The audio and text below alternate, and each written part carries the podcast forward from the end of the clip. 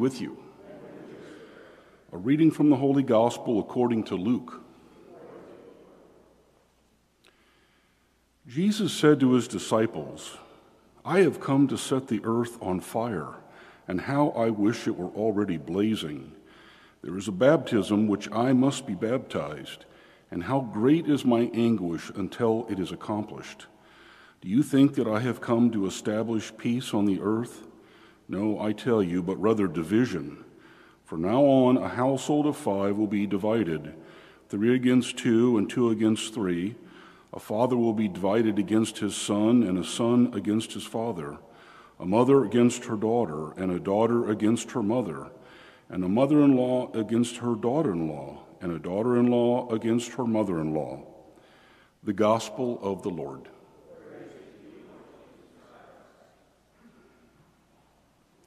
Good morning. Well, our gospel describes our world. It is divided, and uh, it is on fire, and there is so much division. Um, now, Paul, when he lived, uh, he was in the same type of environment, obviously. Uh, his letter to the Ephesians, and here he describes what a wonderful concept. Um, knowing something that's really unknowable and to a look at the fullness of God that can reside in us. There's so much of God, there's so much fullness, but yet it's going to be crammed inside of us. That's possible. That is ultimately possible inside this world of divide. Well, our gospel, um, there's an interesting line, there always is. There is a baptism with which I must be baptized.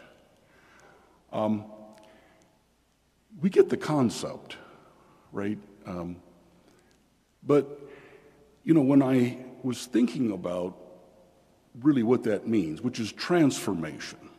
You know, we're, we're going to be changed. Um, changed into something better.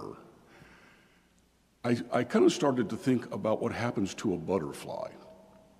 You know, that um, worm that gets into a cocoon and it becomes goo and then out comes a butterfly. You know, it's, it's kind of that process. I, I thought of this, and you know, I think marriage can be that way. It's a transforming um, relationship. Uh, the diaconate, I always kind of looked at this. I felt like I was a little bit of goo kind of going through that five year process. Um, but when we think about really transfiguration and transformation, was really kind of interested in how those two fit together because that's what really Christ was showing us. That's what, that's what we expect to happen. Um, so I found this uh, definition. It says transfiguration itself refers to a change in form or appearance, and the root, transfigure, simply means to transform into something more beautiful or elevated.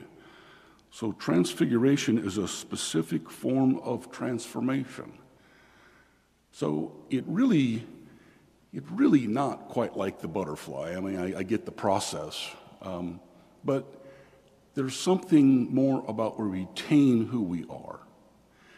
Um, so I really wanted to dig into this um, being baptized uh, through, you know, this baptism through being baptized. And so the best way to do that is to really look at the Greek words, try and understand that, because it's not the same word. And um, this little application that I look at gives me a lot of background on okay, how, how did the Greeks or how did they you know, really understand this concept of um, baptizing and baptized? And so um, it was uh, the definition that came out, it came, um, this is what it says the clearest example of these two words used together uh, that shows the meaning of the um, the baptism, the second word, which is um, that I must be baptized, came from a Greek poet and physician who lived around 200 BC, so before Christ. It was for a recipe for making pickles, and it is helpful because it uses both words. This doctor says that in order to make a pickle, the vegetable should first be dipped into boiling water and then baptized in the vinegar solution, into this acid solution.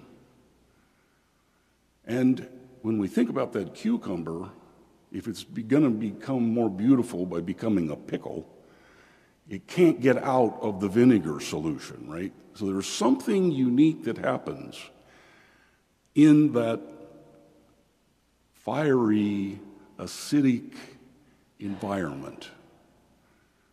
And it has to happen for a period of time. Well, we can relate that back to our lives. We have to go through the experience uh, in our collect with St. Paul the cross. He loved the cross, and we ask for courage to embrace our own crosses, that vinegar solution that we have to stay within. The real peace, the fullness, those things that transfigure us, that make us more beautiful, we only get if we stay in the vinegar sauce. We can't become pickles if we keep removing ourselves from the vinegar sauce.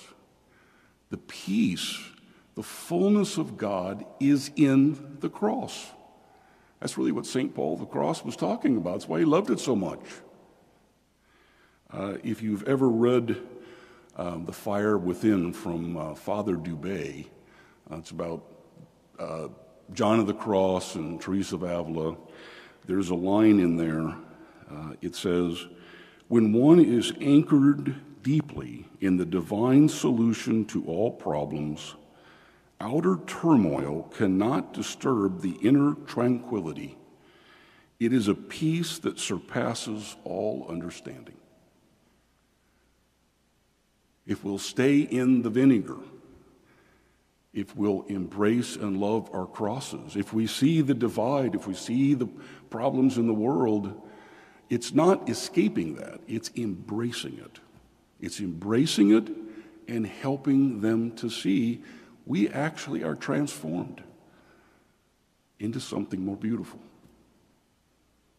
And that's our, that's our call as Catholics. Let's stand and offer our petition.